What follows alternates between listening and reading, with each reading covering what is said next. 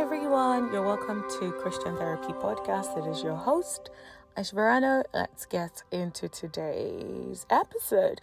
So for those of you who listened to the last episode, you know I was saying that in this month of August, we'll be doing 30 days with the Word.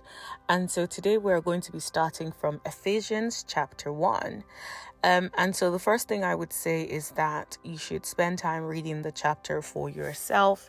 And then after which, or you listen to this first and then go back and read the chapter, or read the chapter first and then listen to this, whichever one you prefer. Okay, so Paul, the famous Paul in the Bible, the apostle of Jesus Christ, wrote this letter to the Ephesian church.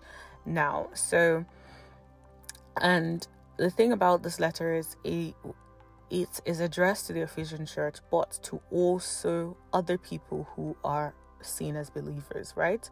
So that basically means that the letter is addressed to the church in Ephesus, but then the letter also applies to us Christians, because we are all part of people who believe in Jesus Christ.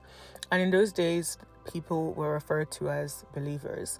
And so, like, let's say, for example, Ephesians chapter 1 verse 2 says, I'm writing this letter to all the devoted believers who have been made holy by being one with Jesus, the Anointed One. So I know some people might be like, okay, the letter is just for the church in Ephesus.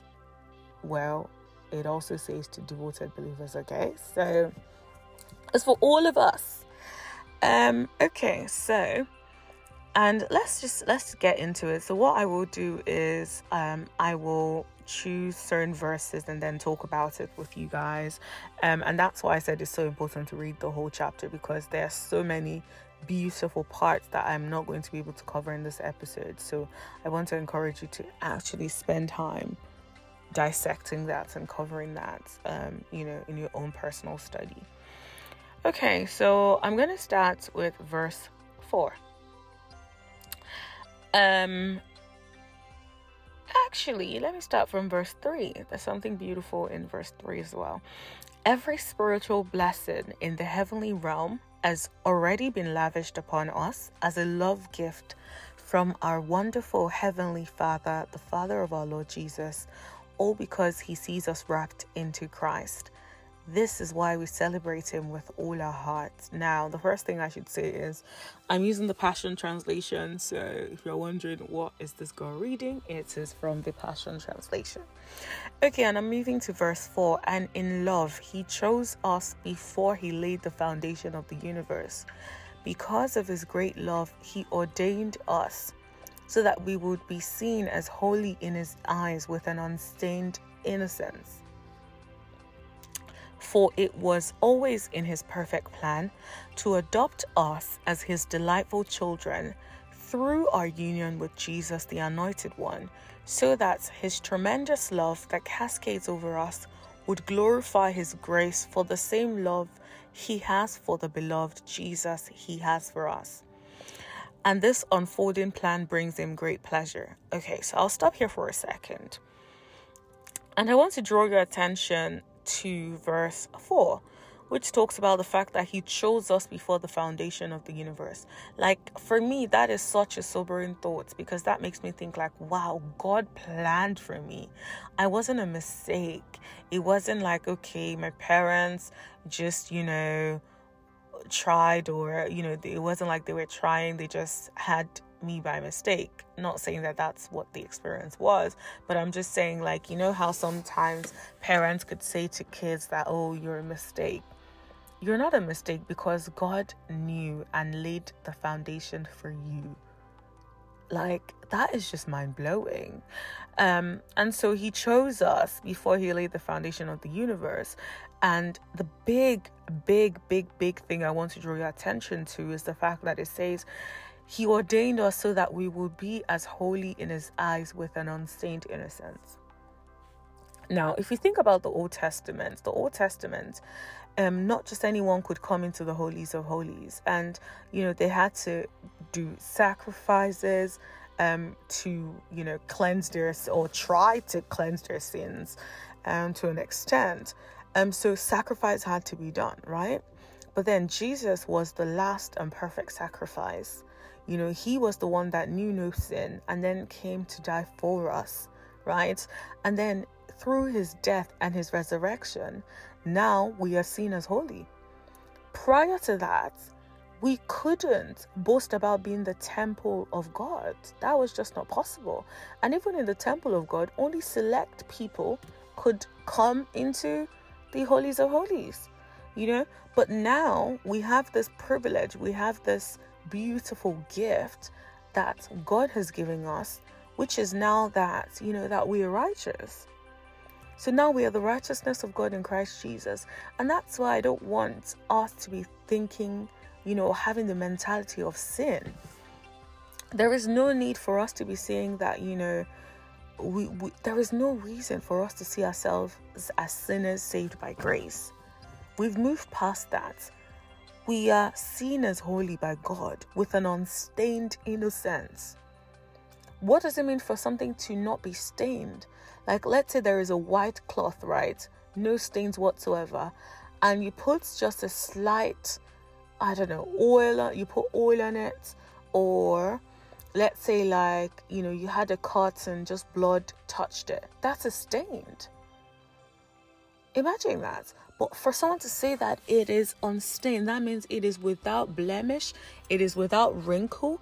It is in its purest form.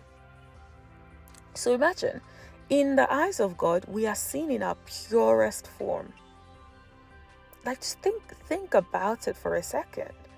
He's not thinking, oh, look at this, you know, this wretched sinner that's saved. No, he sees us as holy. He sees us as holy. And it's time that you see yourself the way God has seen you. Because if you see yourself as holy with unstained innocence, then you will not do certain things. Because you see yourself as holy. But when you have the sin consciousness, when you see yourself as a sinner saved by grace, when you see yourself as, you know, wretched, then you will do wretched things.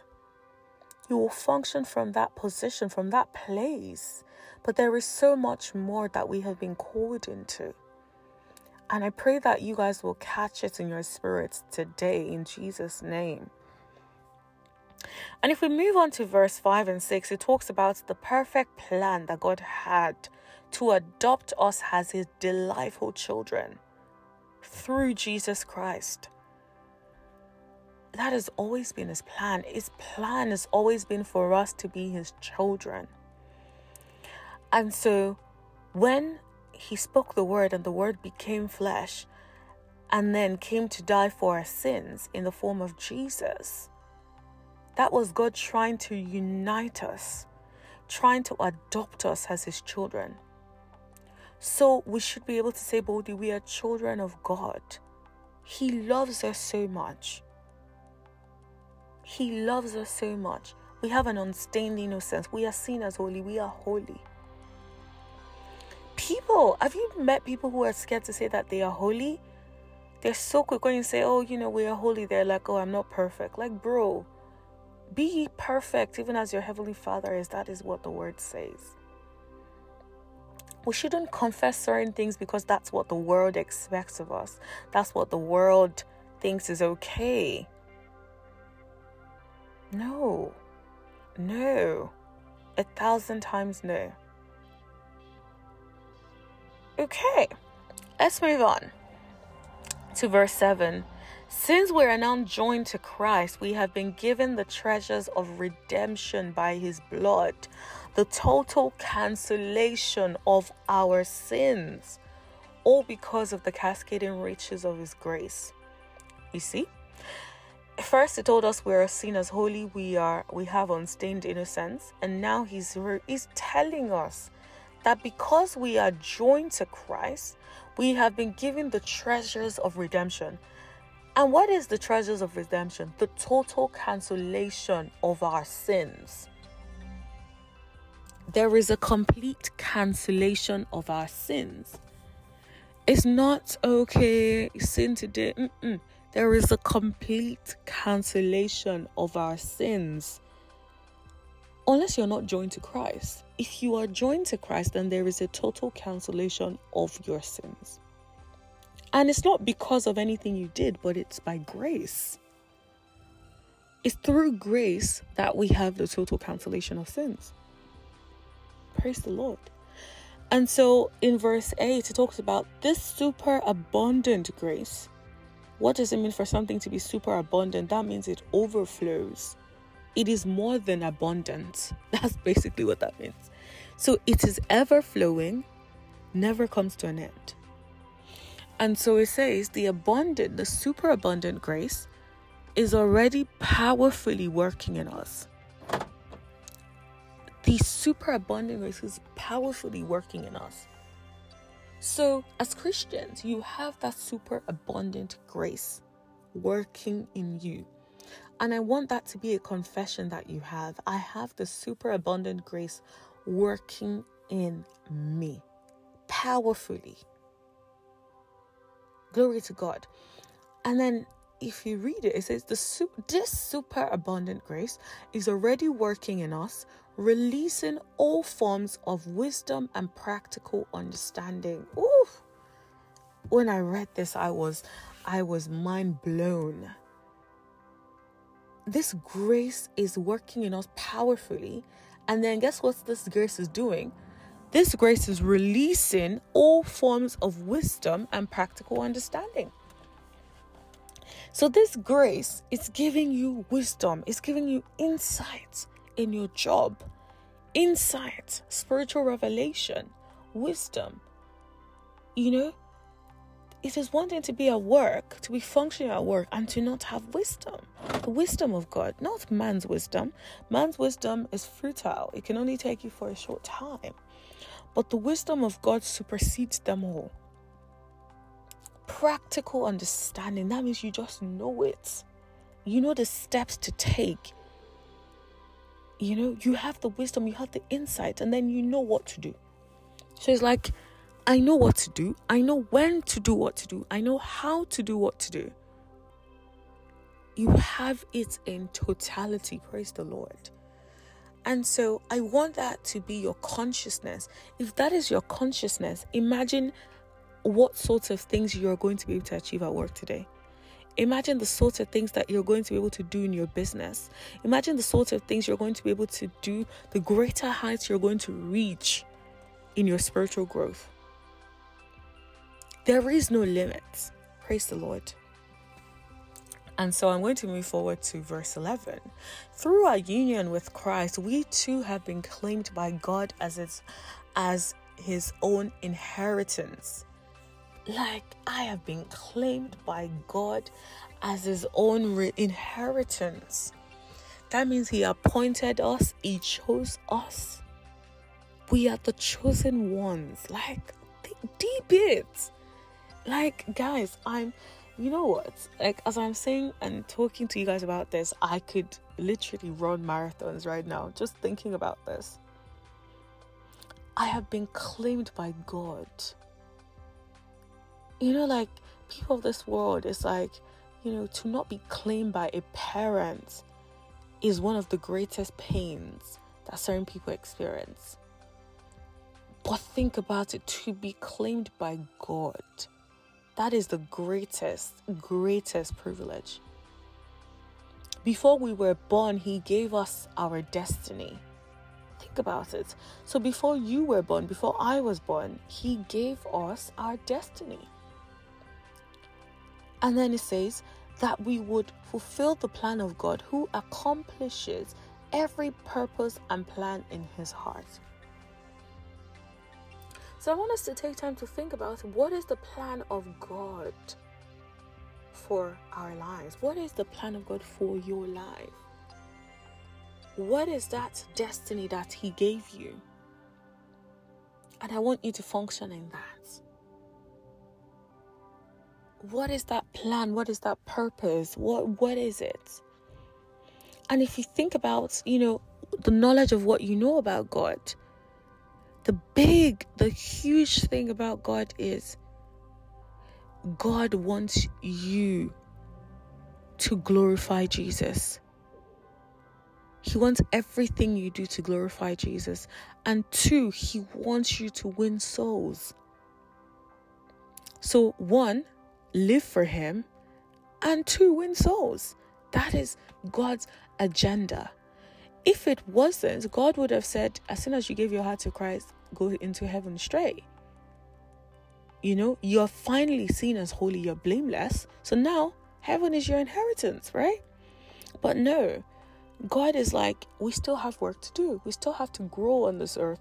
We still have to live for him. We still have to glorify him with every area of our lives. And we need to win souls. Win souls.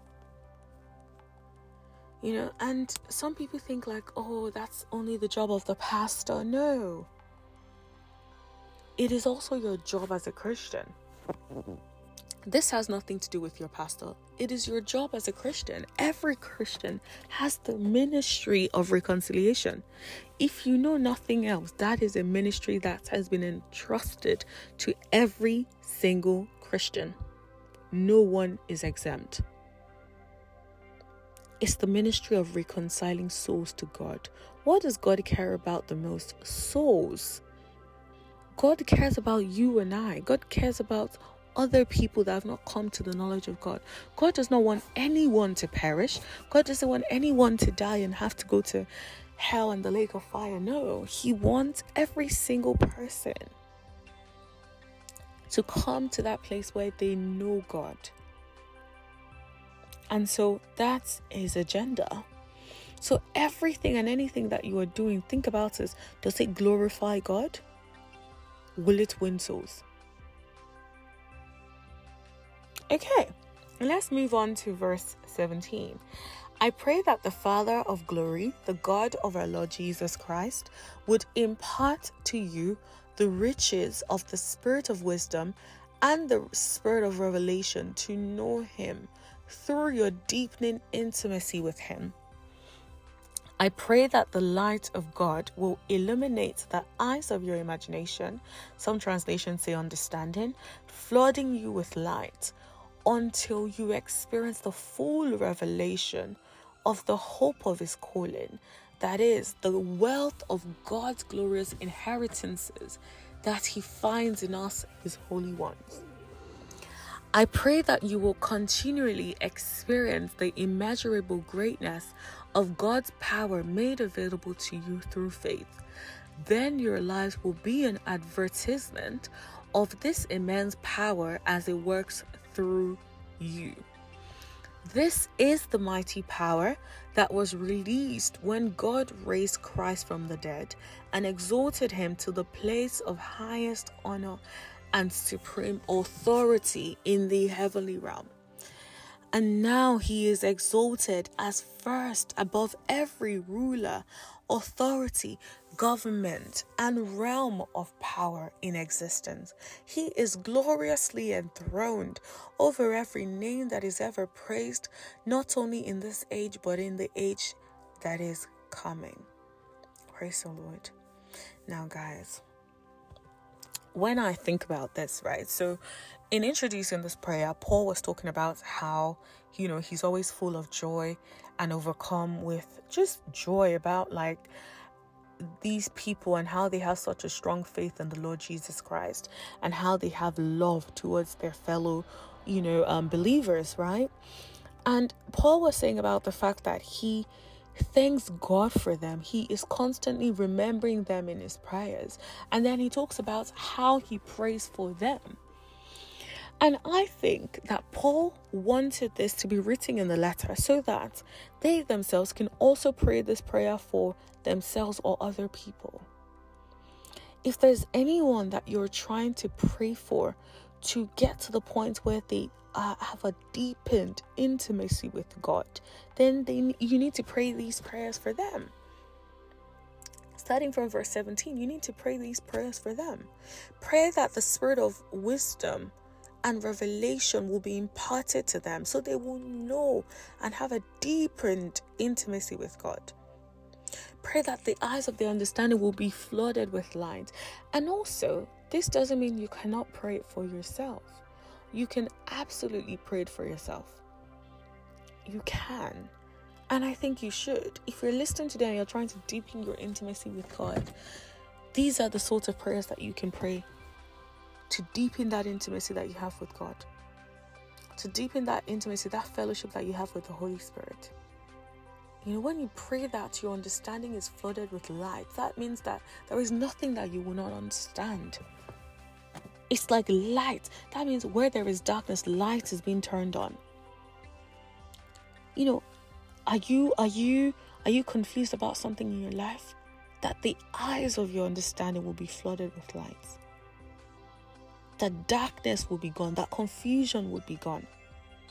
Praise the Lord. And so I want us, you know, if you're listening today, I want you to take out time.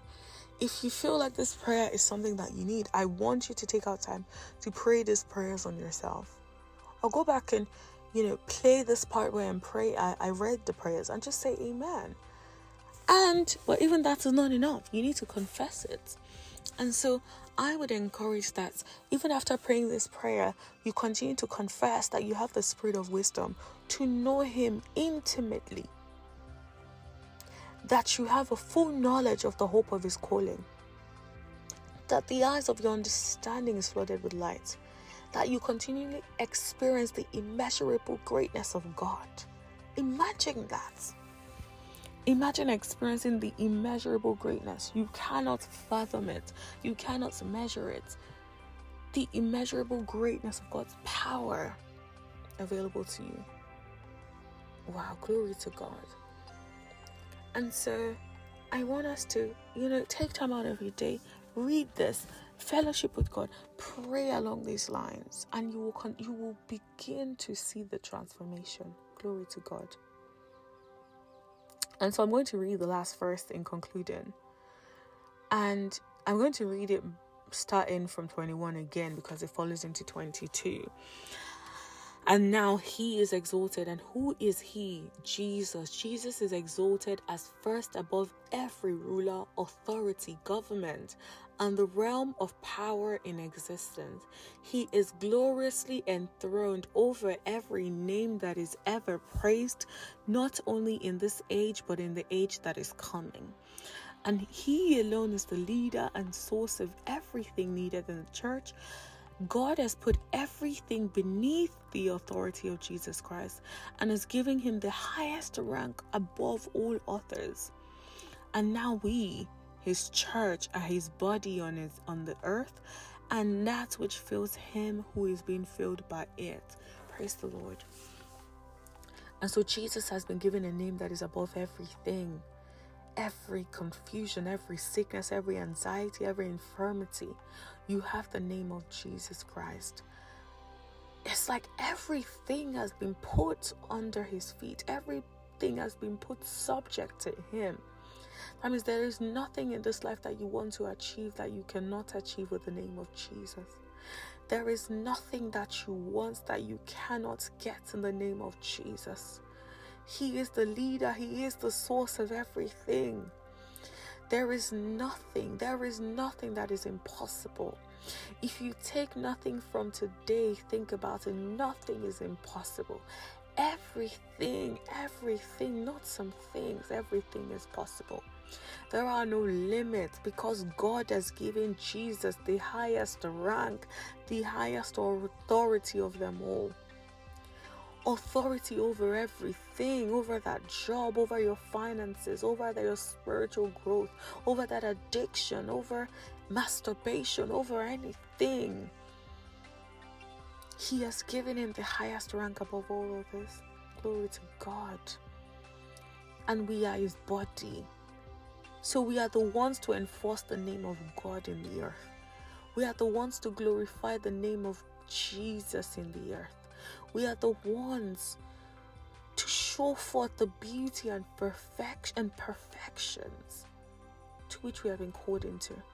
We're the ones to teach people that they have unstained innocence in Christ, that there's been cancellation of their sins, that they are seen as holy, glory to God, that they are blameless, without blemish, that they are pure, glory to God.